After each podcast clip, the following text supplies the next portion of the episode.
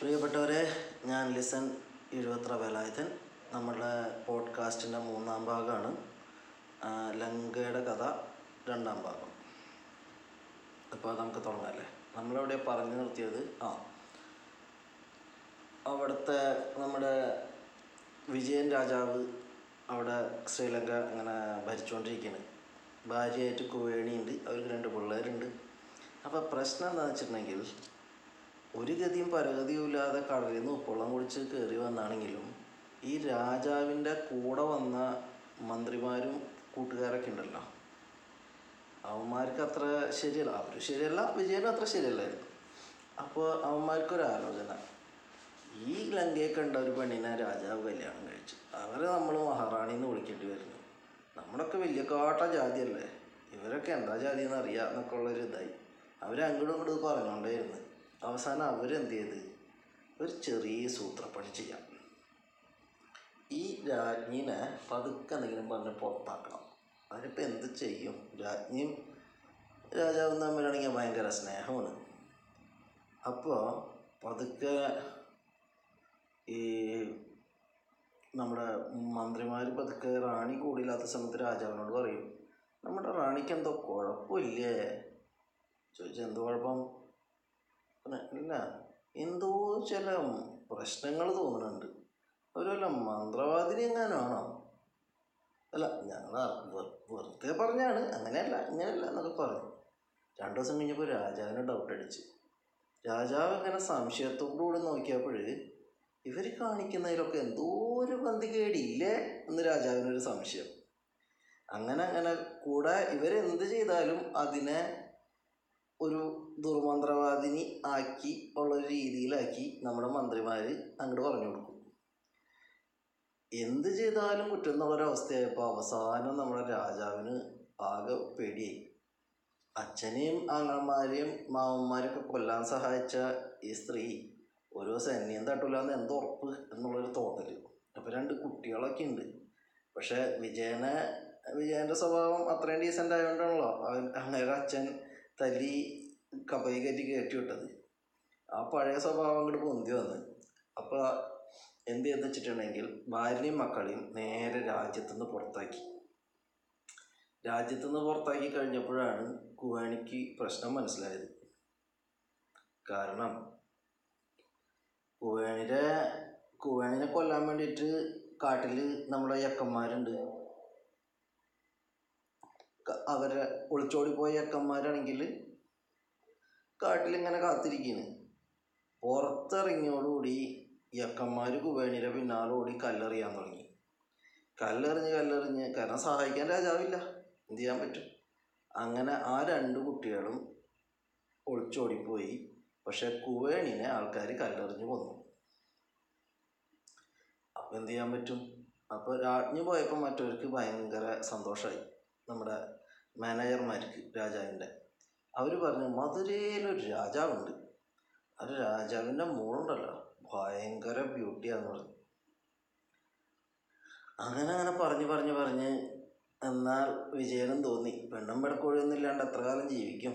ഉള്ളൊരു പെണ്ണുണ്ടായിരുന്നാണെങ്കിൽ പോവുകയും ചെയ്ത് അത് മരിച്ചും പോയി. ഇപ്പം എന്ത് ചെയ്യും? നൈറ്റ് അവസാനം അങ്ങനെ സമ്മതിച്ച്. അപ്പോൾ ഈ മന്ത്രിമാർ വെറുതെ അല്ല ഈ ഇവരുടെ കാര്യം പറഞ്ഞത്. അങ്ങനെ കുറേ മന്ത്രിമാർ അങ്ങോട്ട് പോയി. നമ്മുടെ പാണ്ഡ്യന്മാരുടെ അടുത്ത് പോയി. അപ്പോൾ സ്പെഷ്യൽ ലങ്കൻ അറാക്ക് ലങ്കയിലുള്ള പലഹാരങ്ങൾ അത് ഇതൊക്കെ അങ്ങോട്ട് കൊണ്ടുപോയി. കുറേ സാധനങ്ങളൊക്കെ കൊണ്ടുപോയി അവിടുത്തെ രാജാവിനെ അങ്ങോട്ട് കാഴ്ചവെച്ച്. അതോടുകൂടി അവിടുത്തെ രാജാവ് സന്തോഷമായി അപ്പോൾ എന്ത് ചെയ്ത്? വിജയനുള്ള ഭാര്യനെയും പിന്നെ ഈ പോയ മന്ത്രിമാരും മറ്റ് സേവകർക്കൊക്കെയും ഭാര്യമാർ വേണമല്ലോ. അതിനു വേണ്ടിയും കുറേ പെണ്ണ് കണ്ട് കുറേ പെൺകുട്ടികളെ ഈ രാജകുമാരിയുടെ തോഴികളാക്കി ഇവർക്കും കൂടി കല്യാണം കഴിക്കാൻ വേണ്ടി ഇങ്ങോട്ട് കപ്പലിൽ കയറി പോന്നു. ഇവിടെ വന്ന് കല്യാണം കഴിച്ചു സുഖമായിട്ട് ജീവിച്ചു. ജീവിച്ചെങ്കിലും ഇവർക്ക് പിള്ളേരുണ്ടാവണില്ല കുറേ കാലമായി അവസാനം നമ്മുടെ വിജയരാജാവിന് വയസ്സായി തുടങ്ങി. വയസ്സായി എന്ന് വെച്ചാൽ ഒരുവിധം നല്ല രീതിയിൽ വയസ്സായി. ഒന്നും ചെയ്യാനൊന്നും പറ്റണില്ല. അപ്പം പിന്നെ നേരെ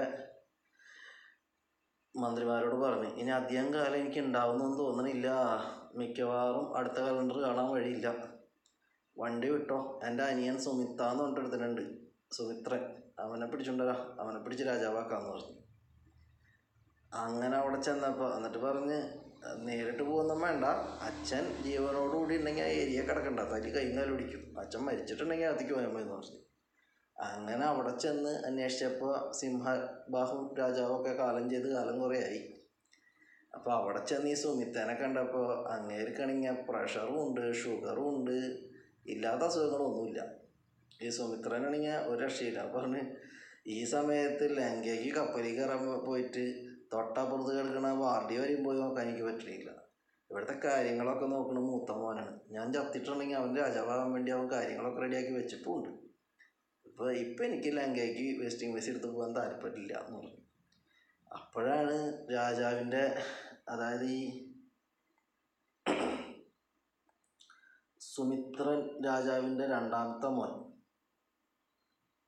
പാണ്ഡു വാസുദേവൻ എന്ന് പറഞ്ഞിട്ടുള്ള ഒരുത്തൻ.